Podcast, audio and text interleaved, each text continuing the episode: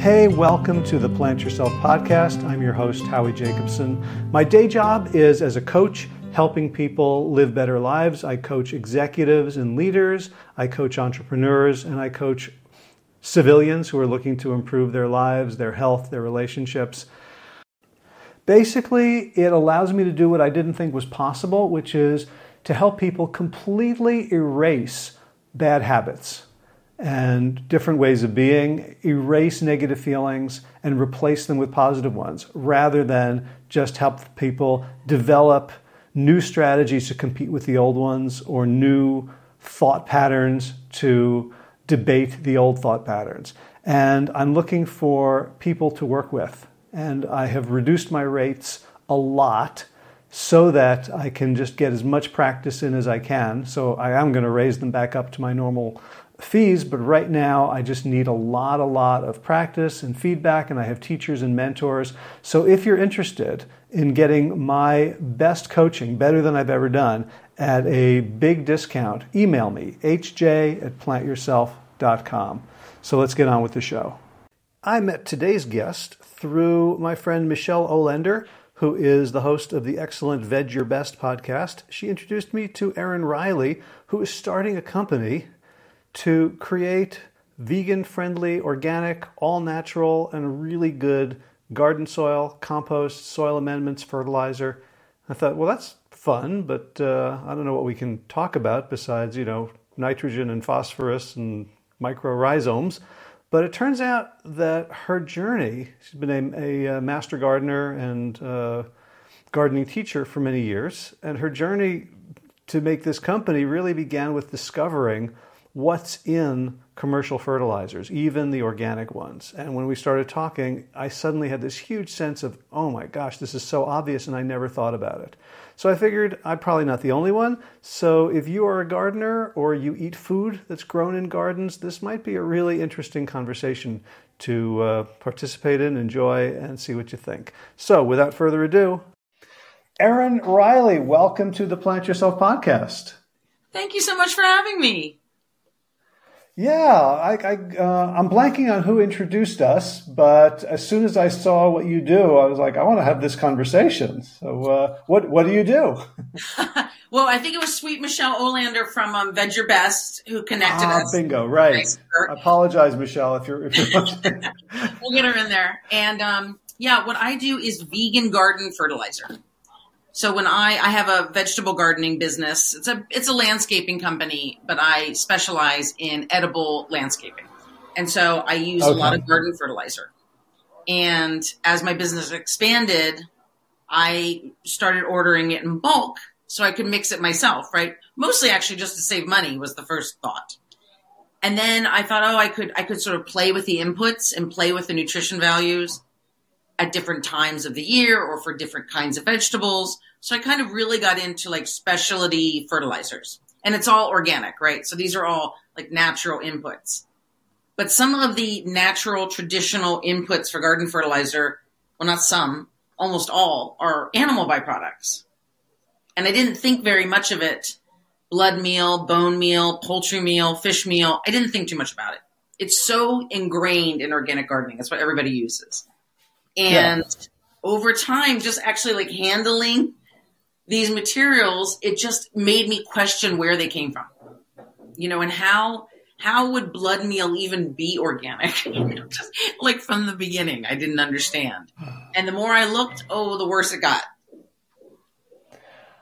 Okay, so this is, you know, I'm uh, I'm I'm happy to say that, um, you know, I haven't gardened uh, since last summer, and you know we we moved we sold our house we sold our oh, yeah. big three quarter three quarter of an acre garden. Um, but i honestly never thought about it.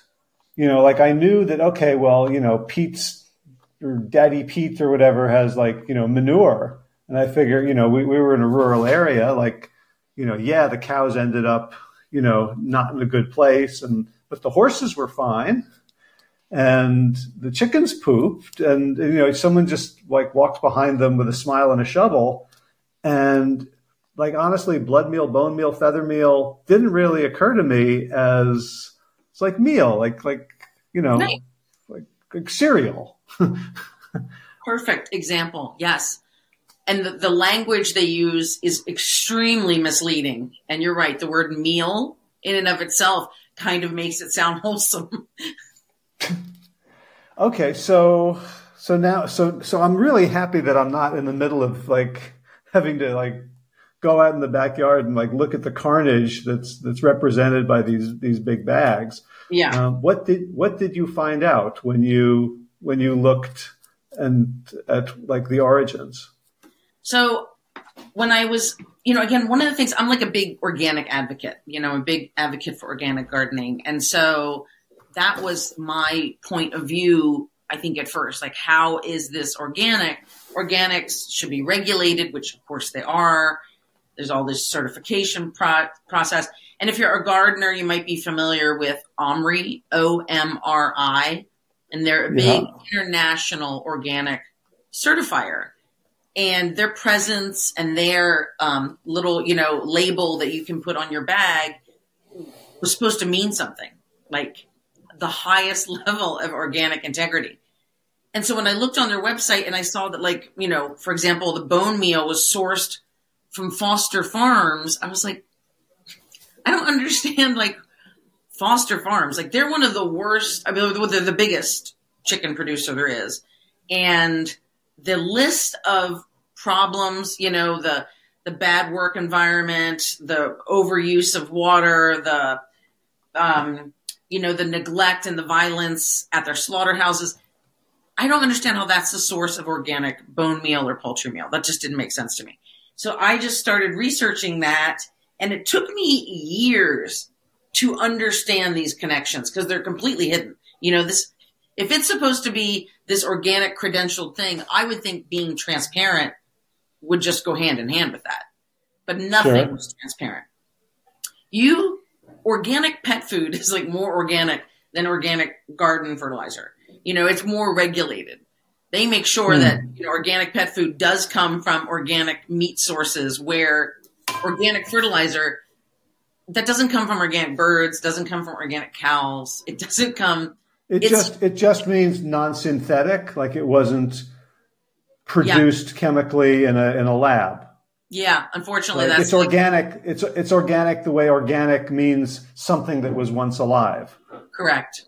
Absolutely, yeah. Which is a very broad, a very broad mm. definition, right? I think people would assume it means something a little more specific than that. Hmm. So um, I, am trying to imagine. So like, let's say let's say we stop this interview right here, and we have me with with like all my questions, and then the listeners with all their questions, and they're like, "Well, I want to find out what's going yeah, what's going on, even though things are very opaque." Like, could you take us through your um, sleuthing process? so that so that like we could sort of vicariously follow you and not just like take your word for it yes. So there, one of the, the, the linchpins of the whole thing was discovering there's an industry called rendering. And, you know, when they, we, we, they might talk about like, you might think of euthanasia, like if you put an animal down or something like that. But this is rendering is really just a big sort of cesspool of all kinds of animals in all kinds of states that just gets grinded, melted, boiled, and ground into different products. But rendering is the industry. In fact, they call rendering the quiet industry. And hmm. uh, they've been trying to rebrand themselves as recyclers and upcyclers, which is just ludicrous. You know, they, they've sort of spin a tale that um, these products from these animals are waste products. And so people think, oh, well, that does sound like recycling, right? That must be like that's how indigenous people did it. You know, they used yeah, the, yeah, the whole buffalo. Yeah. And this is not that. You know, that is obviously cultural appropriation, one, and two, awful amounts of greenwashing, because that is not what's happening. This is expired meat. This is downers, which are animals that are alive, I mean, are dead or dying, diseased animals, roadkill, any manner of animal, certainly horses get rendered down into these products. Um, yeah. So also not traceable. You know, none of that. How would you source or know where any of that came from? They don't. You know, they, in fact, in, in our country, in America, they did this thing where they were supposed to put on meat what the country of origin was. It was called the Cool Law, C O O L. And people voted, yeah, they absolutely wanted to know the country of origin. Like when you picked up your, you know, uh, you picked up your meat and it's on that tray now. You know, here all the meat is on a tray and plastic wrapped, already cut. You know, there's no uh-huh. butchers anymore in grocery stores. There's no little butchers, and um, so you get this um, meat, and when that meat expires, you know, the shelves are just full of this meat too. Don't you ever wonder? You go and you think, who buys all this? You know, how's this stuff last? They yeah. know they know that this stuff's going to expire. They have a plan for it later. So it's not like it's waste and they are turning. Oh my gosh, we're just we have we're drowning in waste products from feeding people. No, they're growing animals for these byproducts. The rendering industry is actually bigger than the meat industry. Do you know what I mean? Because yeah, yeah because they yeah, can. So you're, you're, saying that if, if it was actually just waste, if, if, if the supermarkets were buying just enough that they knew by the end, you know, by the end of the day that everything that was eh, going to expire to a, to a very close margin of, of error was sold, there would be X amount of, of product. But because of rendering, they can be three or four X. And it just looks like it's it's waste, but it's planned from the very beginning that this that this stuff and and if it's going to waste, it doesn't have to be that high quality. And we can have an industry that that is okay with whatever downer rate. I don't know what the rates are of how many animals don't make it to slaughter. Right. Um, yeah. There's so, so I, yeah, because the the waste goes like into leather. You know, the leather industry is not dependent on just a random amount of waste that comes every year. You know, they grow for leather. You know, mm. they hmm. grow for cosmetics. The cosmetic industry is huge. It takes so much animal products. You know, the oils, they press it all down. They make this oil that's almost in almost all cosmetics. You know, that industry is not just waiting around unsure of what their raw materials are going to be. They know damn well what their raw materials are going to be. Uh-huh. It's like, yeah. oh no, we, we, there's uh, people aren't people aren't going to TGI Fridays as much. We're we're going to have to make yeah. smaller belts. exactly. yes, exactly. Gotcha. Okay, so you you found out about rendering, and then you traced the bone meal back to this Foster Farms. Um, so, and you're saying like like organic has these like multiple meanings. Where if I'm if I'm buying organic meat, if I'm buying organic chicken, yeah, I expect I don't know that the chicken was was not given antibiotics. Right. Um, was fed. Those are the laws. Or, yeah, you're right. Those are the laws. No antibiotics. Mm-hmm. There are laws for an organic chicken. Yeah, but there's and, no and law. The, and, for, the, and the chicken was fed organic right. grain or whatever. It was. Right? Yeah, it should, it should be. Yeah. Okay, but but the organic fertilizer that comes like the like tell me about the chickens. Like if i were to eat a chicken from foster farm am i getting antibiotic free you know organic grain fed chicken? Well that's the thing. So when i looked into foster farms just their own history you know and there's all these banned antibiotics was one of the things found in the bone meal from foster farms. Banned antibiotics. Nonetheless any antibiotic. You know these are mm. disease resistant I mean, you know, uh, yeah, you know, bacteria, antibiotic uh, resistant bacteria, and uh, and it's passing down through the fertilizer. You know, so yeah, and I mean the bone meal all just goes together. You know, just because that person's sourcing their bone meal from Foster Farms, you know, where is all the other bone meal coming from? When they now that they butcher in the, they'll butcher like in a warehouse. It's like they're processing weed or something. You know, everything. Once you see how they process mm. salad, those lettuce bags, by the way, you would never buy another lettuce bag of lettuce. Um, but these pictures of these giant places and all night, you know, they're just butchering, butchering because then the companies, the meat industry, the rendering industry can keep all the bones. You know, they no longer, it's not going in the trash anymore. You know, women aren't, you know, your grandma's not boiling that down into soup like we used to. So before you even get the meat, they're like, if you don't mind, we're just going to take these byproducts out so you don't even have to be bothered. but they have a nice mm-hmm. central location now. Gotcha. Yeah, gotcha. like all and, these. And, yeah. Yeah. Yeah, and just just um, you know, in case Foster Farms here, sees this interview and wants to sue me, is there um, you know documentation about all these claims? Oh yeah, yeah. These are all in periodicals that I read. Yeah. Okay. Yeah. Good. I mean, you know, Good it's a whole industry. I wouldn't pick on Foster Farms. Uh, the only other thing I would actually pick on Foster Farms about while we're here is because we're talking about like organic, right? And what pisses me off is that all of the hard work that has gone on for generations to create organic, this idea that you care about larger ecosystems, you care about the environment as you're making your food, that it's thoughtful, all these things. They're, they're borrowing all of that, co-opting all that goodwill and turning yeah. it into something else. And one of the ways I've found that they do this is through trademarking. So they trademark words so other people can't use them.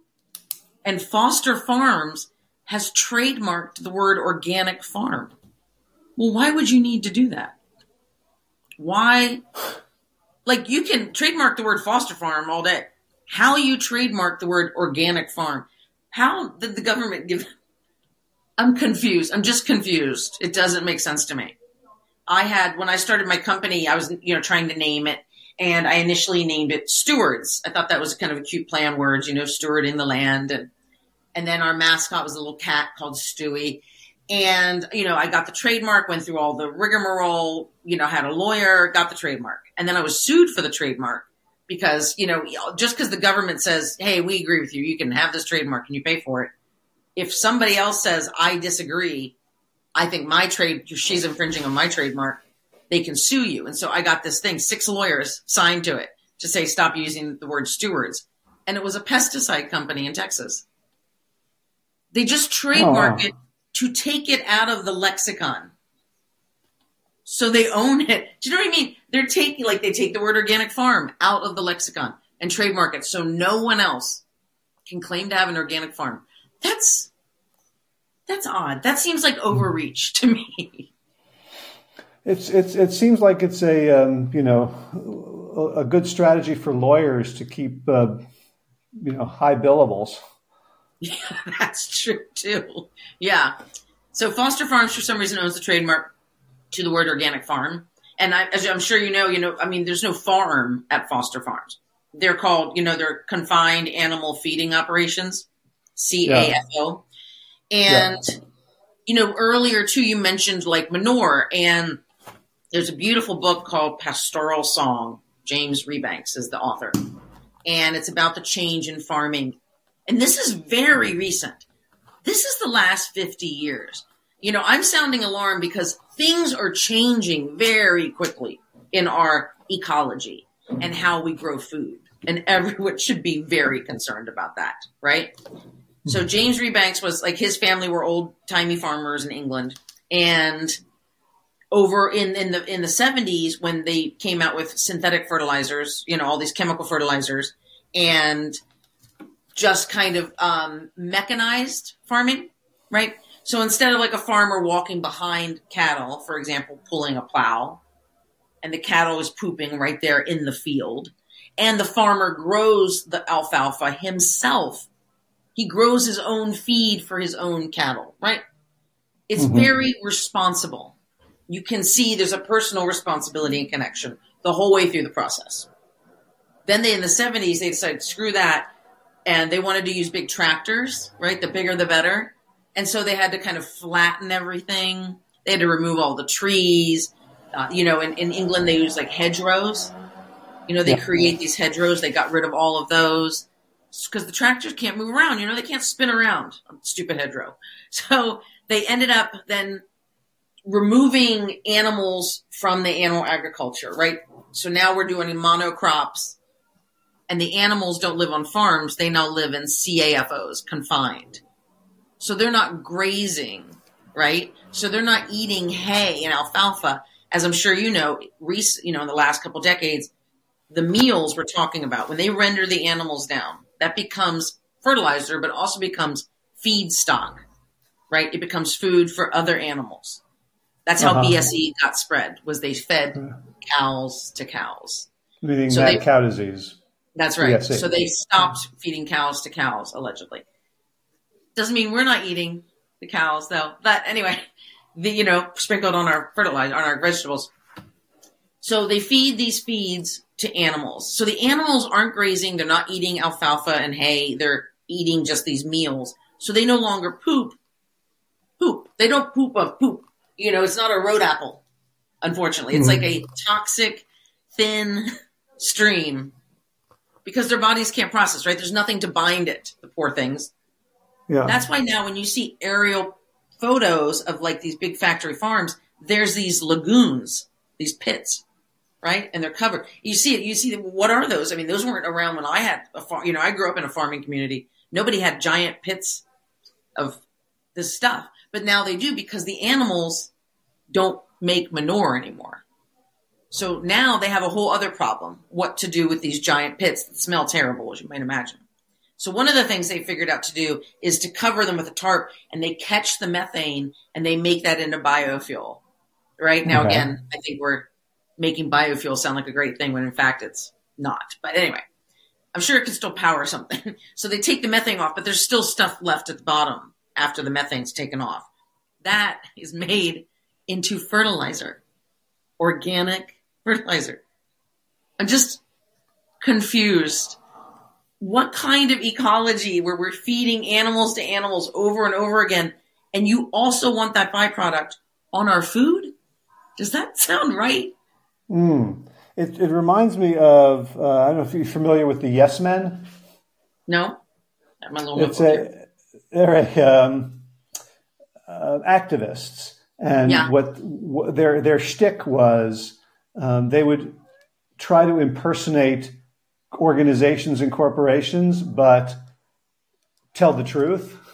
Okay. Right. So so like I think they, they you might have heard about this one. They pretended to be from um, the, the the chemical company um, Union Carbide that had that terrible accident in Bhopal, India, and, and they somehow they'd created a fake website for Union Carbide, like you know spelled something wrong, but the press got on them and they were on BBC, and they announced that they were going to you know billions of dollars of reparations Union Carbide's stock tanked so badly that they ended up getting bought out by um, by Dow. Right. So they the one the thing I'm thinking of is they had given us they were invited to some like the future of food, and they were like these scientists from the World Bank, I think, or or you know International Monetary Fund, and their idea was um, basically making hamburgers from the first from first world poop and serving it to you know and and then that poop would get like you know down the line. And, and you know that somebody like the poorest person in the world is eating like you know a hamburger made of poop that's been recycled seven times. And you know the funny thing like it was you know videotape the funny thing was like a lot of the policy wonks are like trying to figure out like could that work? Or, and then you know just a few people were like this is outrageous. But just like what you're saying is like we've got these like I'm picturing like you know a hellscape of, of Mars or Venus, like this totally inhospitable piece of land where we have to trap the gases and try to do something useful with them so they don't end up causing like irreparable climate harm. And then the, the shit underneath is what we're going to grow our food in. This is this is pretty awful. Yeah, yeah, it's really awful. I, I'm actually shocked. I was shocked. I kept going down the wormhole. I mean, just over and over and over again. I just couldn't believe it. All the stuff I was finding out. Um, yeah, it's, it's, it's really, really concerning. And, you know, I always say, you know, I think the only thing, you know, it's just, a, it's a miracle no one's gotten sick yet. You know, like COVID and BSE, you know, we become too infiltrated to the wildness of nature. You know, we are infringing to a degree that we have no concept. You know, they say, of course, the next big flu is going to come from farms. You know, the next COVID will come from mm-hmm. a farm, and they're not farms. Mm-hmm. Let's just the CAFOs. You know, yeah. it's it's just wrong. Well, I mean, I keep hearing about you know recalls of lettuce or spinach, And so I'm thinking, oh, greens, there must be a problem with greens. What's, isn't that the fertilizer that's going on the, the greens? So salmonella and the E. coli come directly from the poop. And what's causing that is that at these CAFOs or wherever, they're, you know, when the waste leaks into groundwater or streams or lakes, and then that water gets used to rinse vegetables. So that's where that's coming from. The water they're using to clean or irrigate the plants in the fields are downstream, you know, are polluted. Mm-hmm. So, you know, that's where that comes from. Or if they're using some kind of manure product, you know, it, it has that on it. Mm-hmm. So, yeah, that comes straight from some kind of contaminated water usually. Hmm. So yeah. what, what, I heard you describing in, when you're talking about the pastoral song was a a cycle, right, where everything is connected. And what you're describing is this: once the cycle is broken, then we have two problems, right? We have we have soil without nutrients, and we have waste without containment. Yeah. Yeah. Or we're catching some terrible disease from our fertilizer or the food. Because, you know, it's not just, I'm, I'm making a product for the home gardener because I, home gardens are my jam and little urban agriculture situations, community gardens, school gardens. That's my jam. And I want to keep those people safe. Um, and I want, and I, one of the beauties of home gardens is, you know, we can't have too much of an impact on agriculture. Unfortunately, you and I sitting here. Um, but you can't have an impact if you grow at home, right? Your garden at home is that's the whole point. You that mm-hmm. control you get to have over it. Well, if you're assuming you're putting something great on it and it turns out you're just buying into everything else that's happening, that's a big problem for me. So I'm addressing the home gardener with what I'm doing.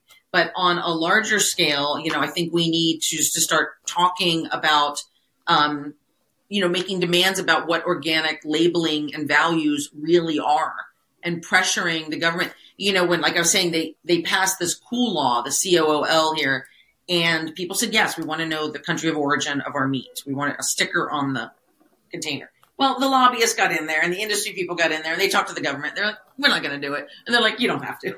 And I mean, I found mm. the Congress. It's in Congress. You know, it says right there.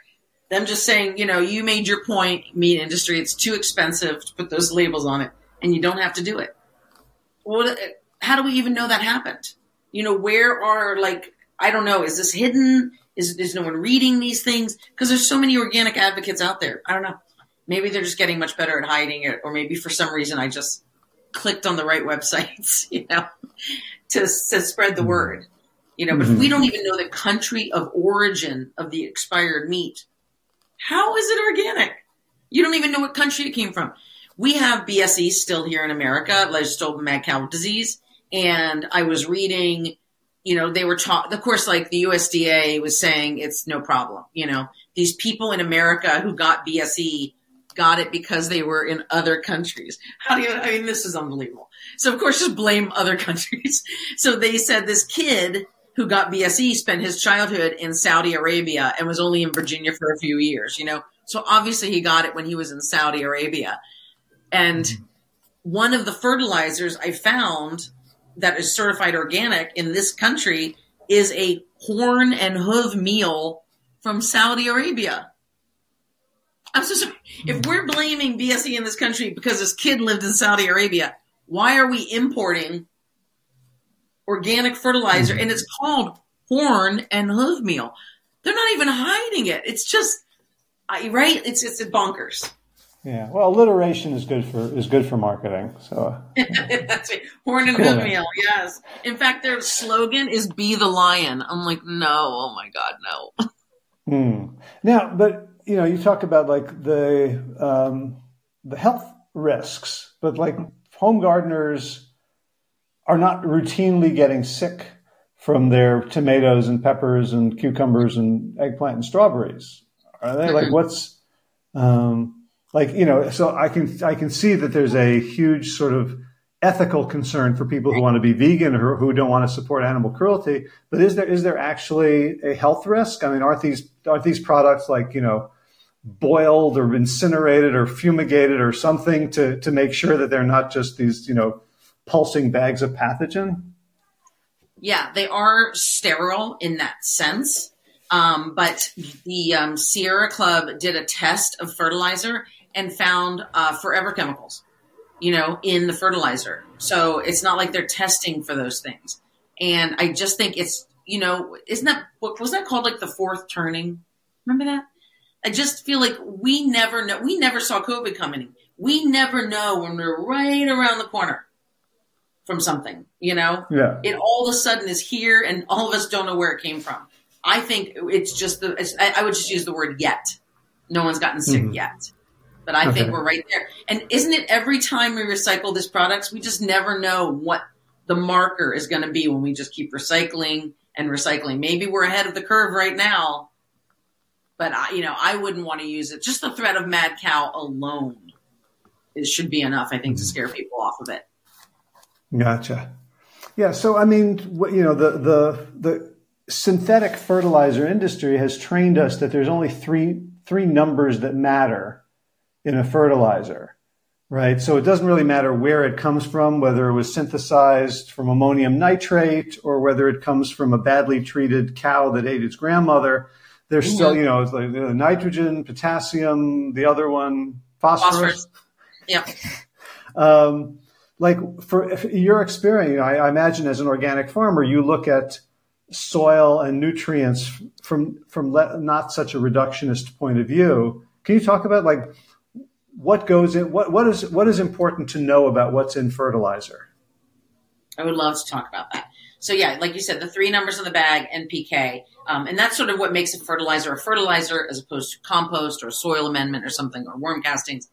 They have the fertilizer has to be guaranteed. So like as someone making fertilizer, I actually have a license and I am the guarantor of the numbers on that bag. I have the labs to prove it, etc. So that's what those numbers mean. And the big three macronutrients plant needs: nitrogen, phosphorus, potassium and they would add calcium. Calcium's really like the secret fourth ingredient you need. The Oh. beauty of, pardon me, what would be natural and organic gardening is they do care about the micronutrients. So when you make macronutrients in a lab, you know, you can pull out that nitrogen and you can make it as big or small as you want. You know, you can do whatever you want. It's man made.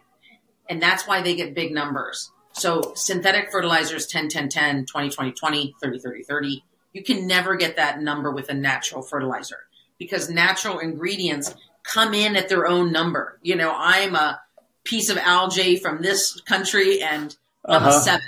You know, you can't Right. make it more or less. And so the bags, those numbers on the bags represent the percentage of that nutrient in the bag because natural products bring their own bulk as well, right? They bring their own weight. Like my nitrogen comes from soybean and it's fluffy as hell. so it weighs almost nothing. My rock Uh-huh. phosphate comes from a mineral. It's heavy as hell. Do you know what I mean? They're different natural ingredients and they come with their own stories and ingredients and histories and chemical properties. So well, this the- this sounds exactly like you know nutrition. Like if you're trying to, you know, like how how much how much vitamin A is in that red pepper? I don't know where you know where did it grow? What part of the tree did it grow on? When was it harvested? Yeah. No, no there's no way to know. But you know, if you get a good mix of everything, you're probably fine. Yeah. And like my rock phosphate brings in calcium and my kelp brings in boron. So when you're using a, quality natural ingredient, it automatically has micronutrients in it because it's already a plant or a mineral in and of itself. It's not a single ingredient. That's why the nitrogen and can be so high, say in the synthetic fertilizer, because there's no Uh-huh. other space to take up. So we're looking more like four three two or two three one. But that's okay because all those other micronutrients are very important for the plant. Um, there's actually something called Liebig's law, and he was a German guy. He also invented the bouillon cube, and he's like the father of organic fertilizer. But his law said that you can't, you know, plants can't survive on a single ingredient. All, just like us, all of our nutrition has to be at a certain balanced level if one piece of nutrition is gone, like like you don't have sulfur or something, the whole thing tanks. All the nutrition runs out of the bucket. So all of the little parts of the bucket are all the different nutrition values, and they all have to hold in the plant nutrition. So you can't just do a single, you know, unit. So that's the problem with fertilizing with chemicals, right? You're basically doing that. you don't know what the boron is, you don't know what sulfur is, you don't know what the molybdenum is. But when you're using organic natural products, all of those things are generally coming along with the product. And then I also add, because we're about the soil, like you said, this regenerative agriculture movement is awesome, right? We found we can store carbon in soil, right? If we have healthy soil, the microbes will do that for us. Thank you very much.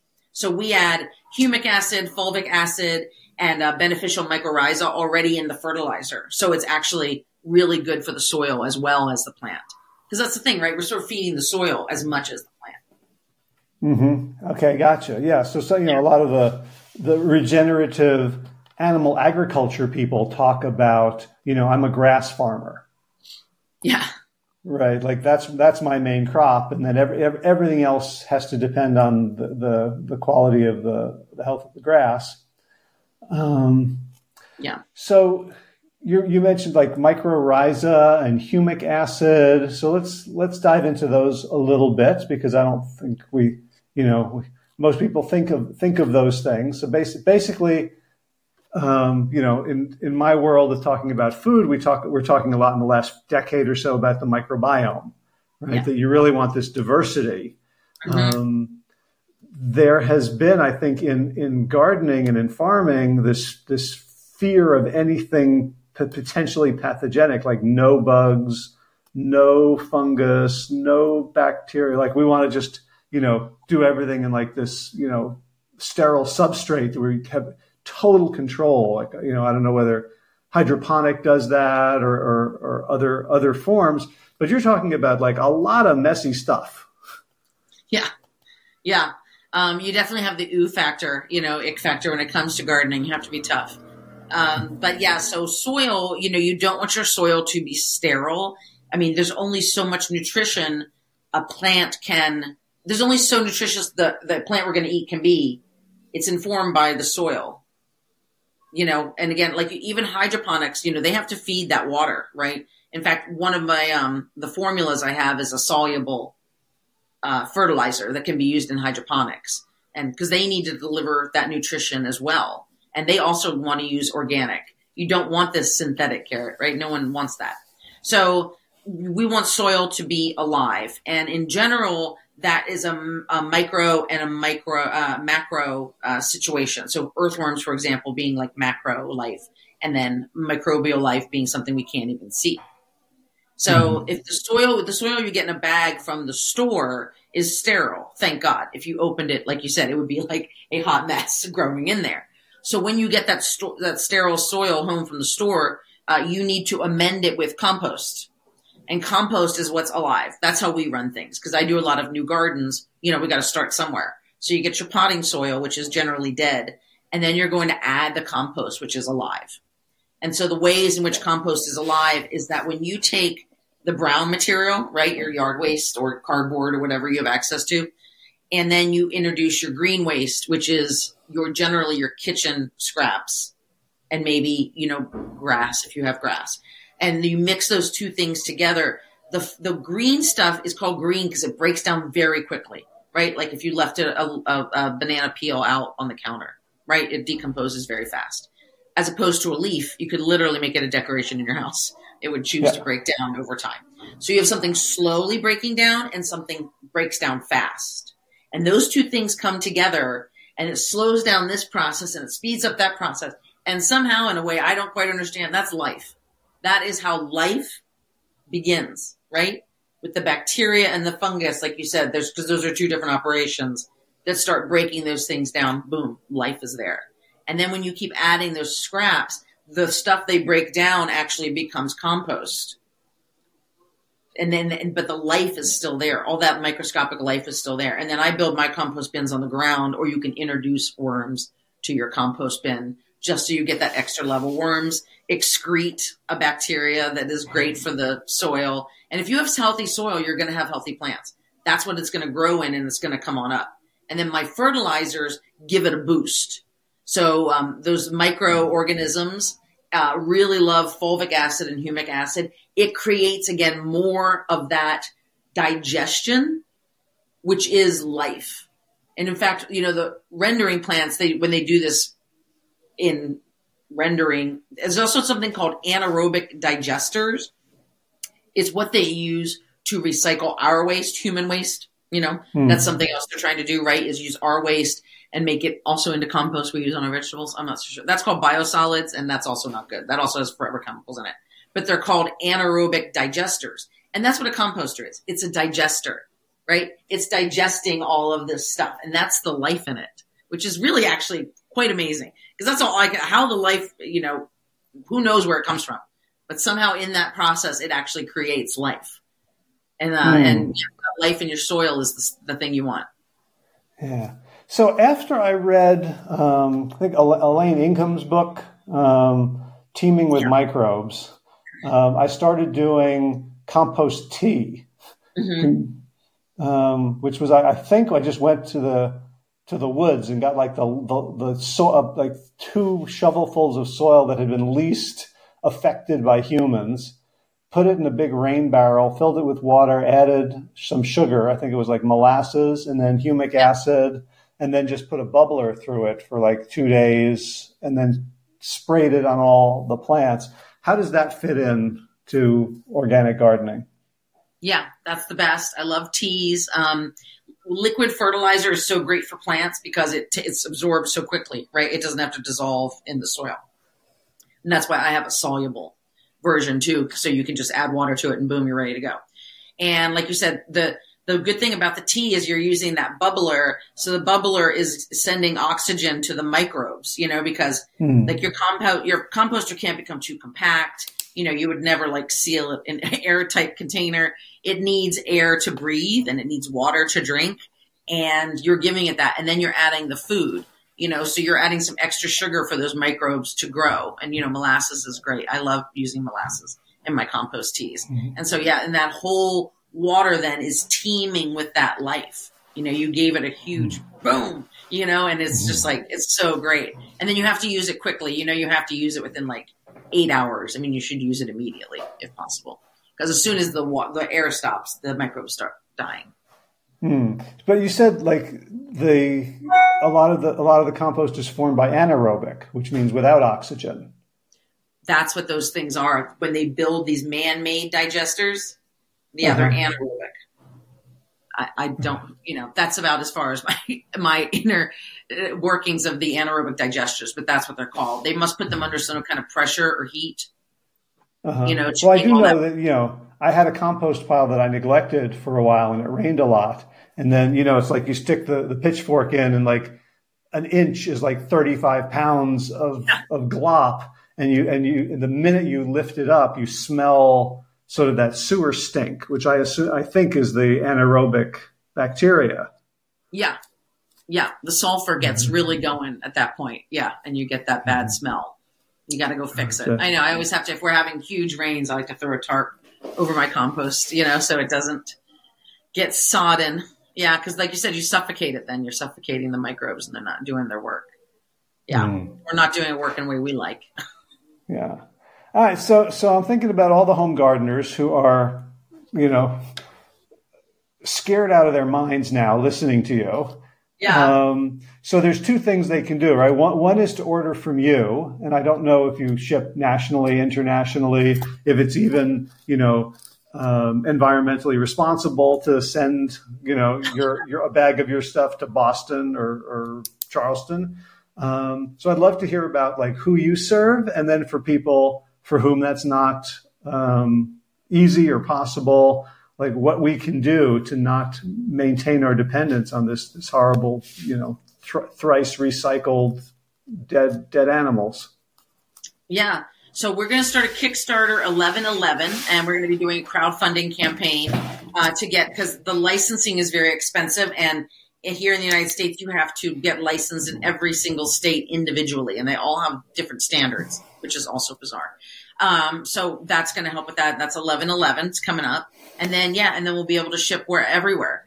Um, I love that you brought up compost tea. I think a way to subvert traditional organic fertilizers is to make teas. Um, you can also make a tea from weeds. You know, you can take, pick a bunch of weeds, soak them in water, you know, put the bubbler in there, and you you can also throw in your fulvic acid, your humic acid, like you said, your molasses, you know, right from the kitchen, and you can make a, a weed tea comfrey, nettles, yarrow, aloe, all of those things make awesome fertilizers. So, and I, I think anything where people can be self reliant, again, I mean, that's mm-hmm. what home gardening is all about, right? Is being self reliant. It's just kind of part of the whole nature of it.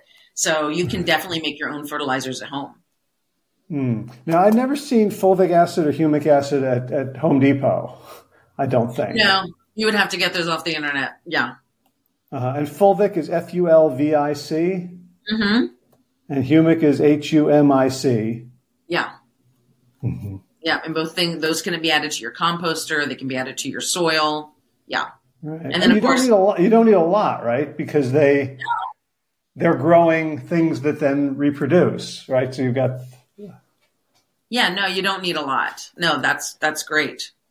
Yeah. Mm-hmm. And then the other great thing about natural fertilizers is you never burn the plant. You know, the plant it's like us taking vitamins. Our body figures out what we need, we just flush what we don't. Because mm-hmm. our bodies know how to handle a little B12 or whatever. But, you know, when you do a chemical thing, the body's like 14, 14, 14. You know, I don't have no idea how to process this. And then you get that burn. And that, and that says, you know, this is chemical fertilizers. And then you get the runoff you know that's one of the big problems is because the plants don't know how to use the stuff it all just runs right off. Right. And, and so it. it's, it's it, kill, killing off ponds and, and mm-hmm. lakes because right there's there's an algal bloom and then the oxygen gets sucked up and the fish all die and then they fall to the bottom and anaerobically decompose. Yeah.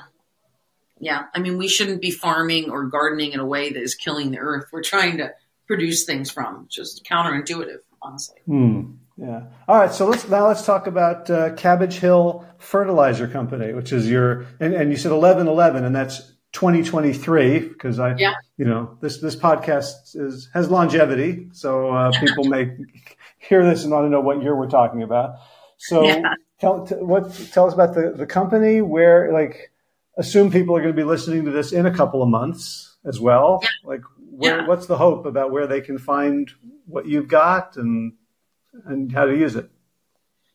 I didn't know I was really going to be starting a movement. Um, I didn't think I'd be doing all this research or speaking on the situation.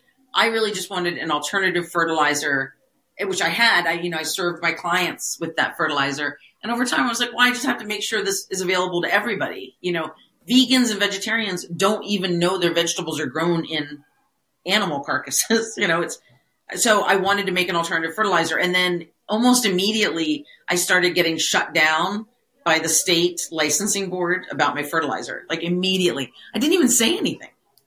They could just somehow smell the gig was up.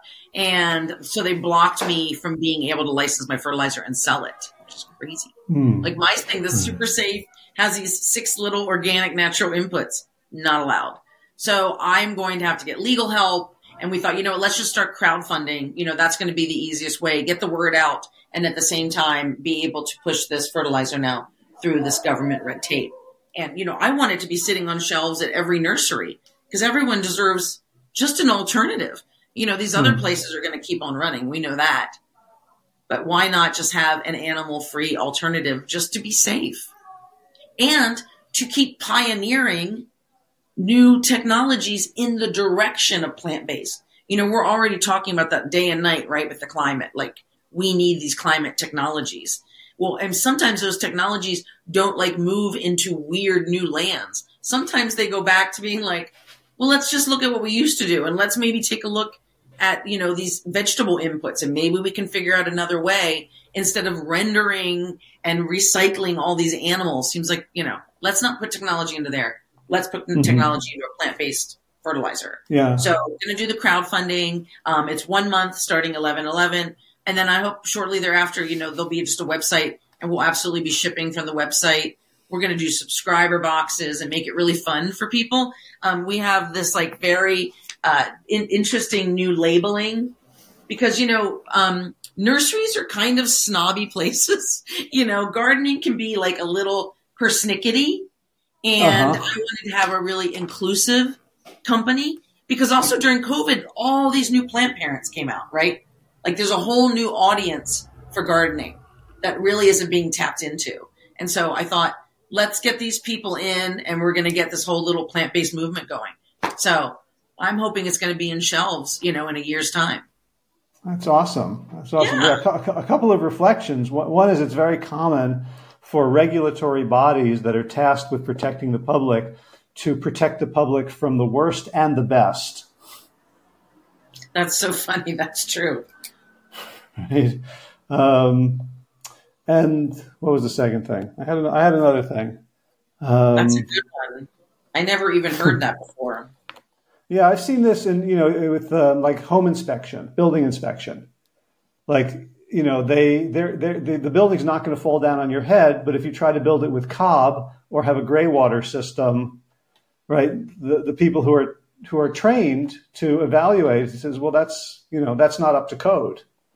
Yeah. All right. So, um, you know, that's always going to be a process of education when you have something that's better than, than what the standards are. Yeah. I know there was a point on here where they were telling people, you know, you can't catch your own rainwater, like it belongs to the state. And then mm. during the drought, they're like, catch the rainwater. You're like, oh, which is it? You know? Tell us what you want us to do here. Yeah, I think the second thing, whatever it was, has escaped me, and if it's important, it'll come back.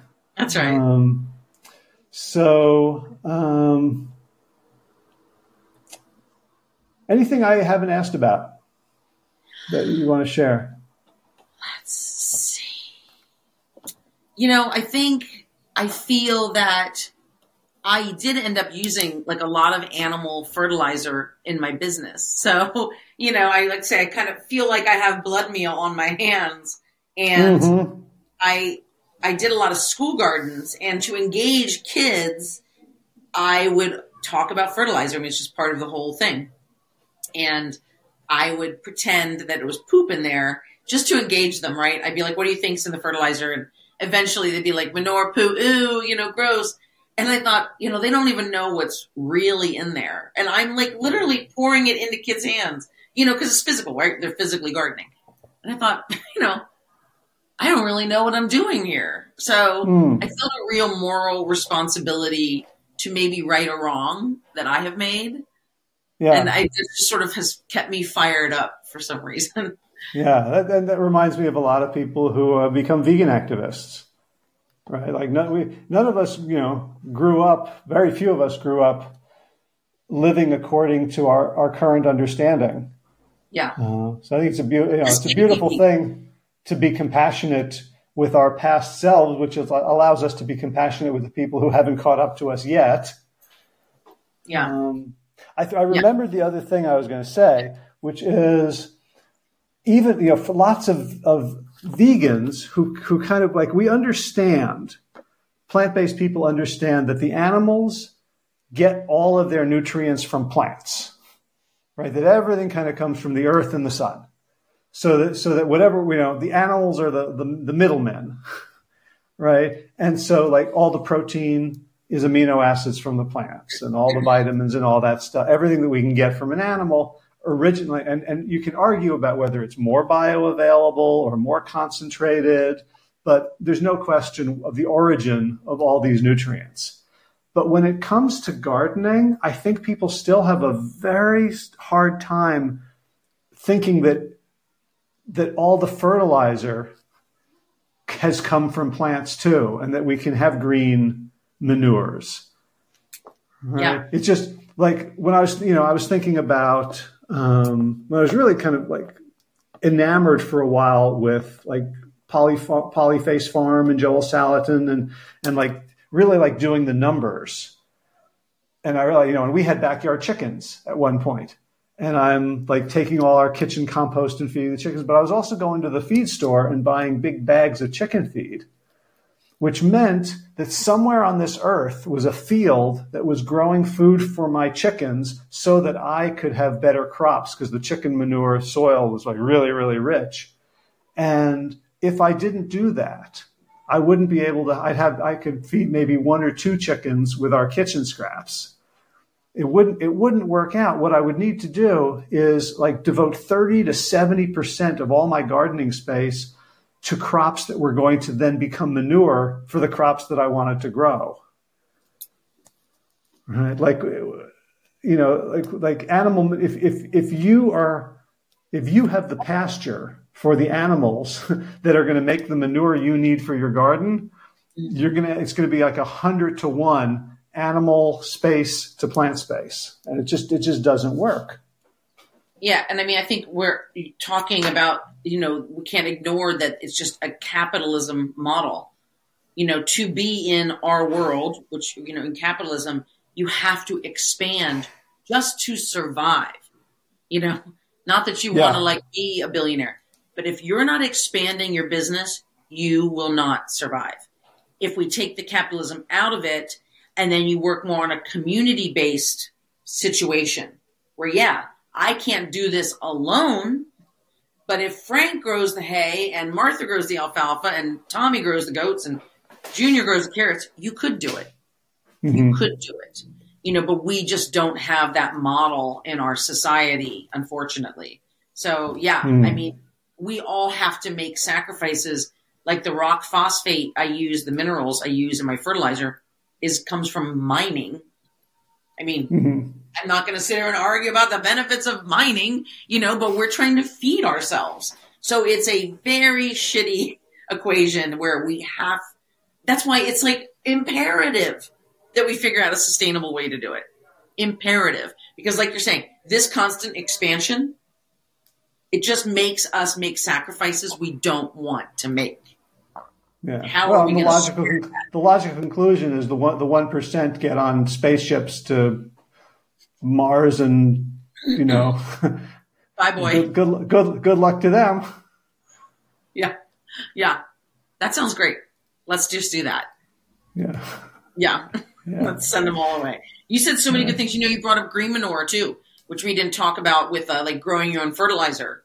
You know, the green manure is the cover crop so you mm. can grow cover crops like fava beans or any bean, any pea.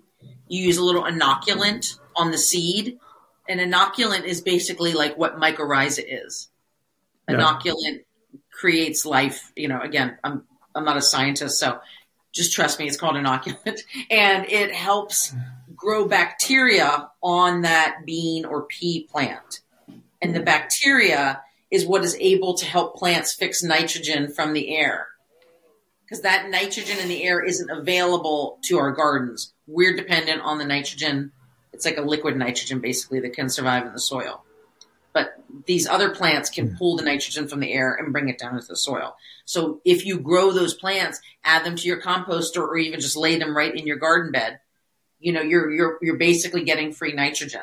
So that's also another way to have your own fertilizer growing at home.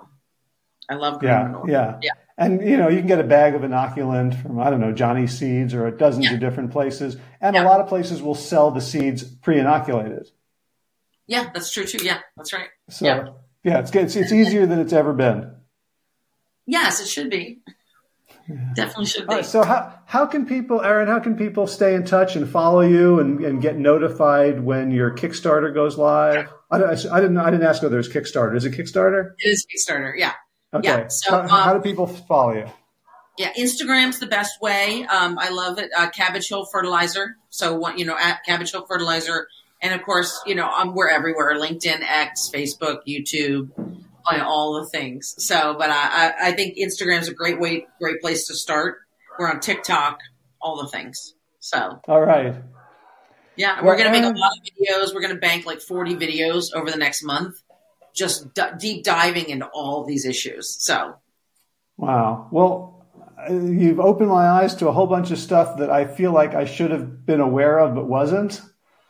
So, um, and it sounds like you know you had a similar experience. So I, I really appreciate you, you know, taking taking the time to think this through, look it all up, and then most of all, like taking positive action so that the rest of us, once we're woken up, we don't just have to, you know, engage in hand wringing. There's things we can actually do, whether it's, you know, certainly supporting Cabbage Hill Fertilizer Company, but also thinking about ways that we can make our own communities more food resilient and sustainable. So cool. Yeah, and definitely, you know, just keeping those labels of organic and compost meaning what we think they mean. You know, there's an integrity there that we really all need to kind of be have our eyes on. Mm-hmm. Beautiful. Yeah. All right. Erin Riley. Yeah, thank you so much. I really appreciate everything you're doing and everything you're teaching and everything you're you're standing for. So uh, I wish you I wish you all the best. Keep keep me informed about the the progress of the the Kickstarter and when you have a website and when things are, are starting to move and ship. And uh, I'd love to keep spreading the word. Yeah, definitely. I appreciate it. I hope we get to talk again. Absolutely. Thanks a lot. Okay, have a good one. Okay. You too. Bye. That's a wrap. Show notes, links at plantyourself.com slash 568. So, movement news, been working out three times a week with Jay, my friend, my uh, new personal trainer down at the beach, and we're doing boxing, which feels cool. We uh, putting on those gloves and, and moving, and uh, when he holds the mitts up, I uh, I try to hit them and it's really tiring. And because my ankle's still been bothering me and the top of my left foot, it's uh, excellent cardio without a lot of impact, at least for me. I think Jay's getting the brunt of the impact, but I'm sure I'm not hitting very hard, so he's fine. Um, that's about what I've been doing for movement and hoping that it will help me get ready for the uh, tournament next the end of this month in Sarasota. We shall we shall see. In other Spain news, my town is having the 56th annual Fantasy Horror Film Festival. So you get to watch people uh, walking around dressed as zombies, uh, not just dressed but made up with you know brains spilling out of their heads and the the good old shamble, and that's weird and kind of fun. And um, of course, the other thing that's weighing heavily on my mind these days is the uh, international news, specifically out of the Middle East. And I'm experiencing so many emotions, so many thoughts. And, you know, I don't even want to talk about it. I don't want to bring up sort of political issues and historical context and antecedents, but just, just to say that, man, there's a lot of suffering, there's a lot of pain, and it's personal for me um, in, in, in so many ways. And I've been binge watching a video put out by uh, a friend, Micah Hendler, who's a guest on the podcast. And I don't have off the top of my head which episode, but if you search for Micah, M I C A H, in uh, at plantyourself.com, you will find it. Uh, he was the, the founder and director of the Jerusalem Israeli Palestinian Youth Choir and he friends of his have posted on Facebook a, a video, a three and a half minute video uh, of them singing uh, a song, and you see their faces, and you see them working together, and you see the peace and love and cooperation and collaboration and hope, and that's where my head has been going. So I'm going to include that in the show notes for today's episode as well for anybody who needs it the way I've been needing it. So, wishing everyone peace and love and compassion and understanding and all good things. Be well, my friends.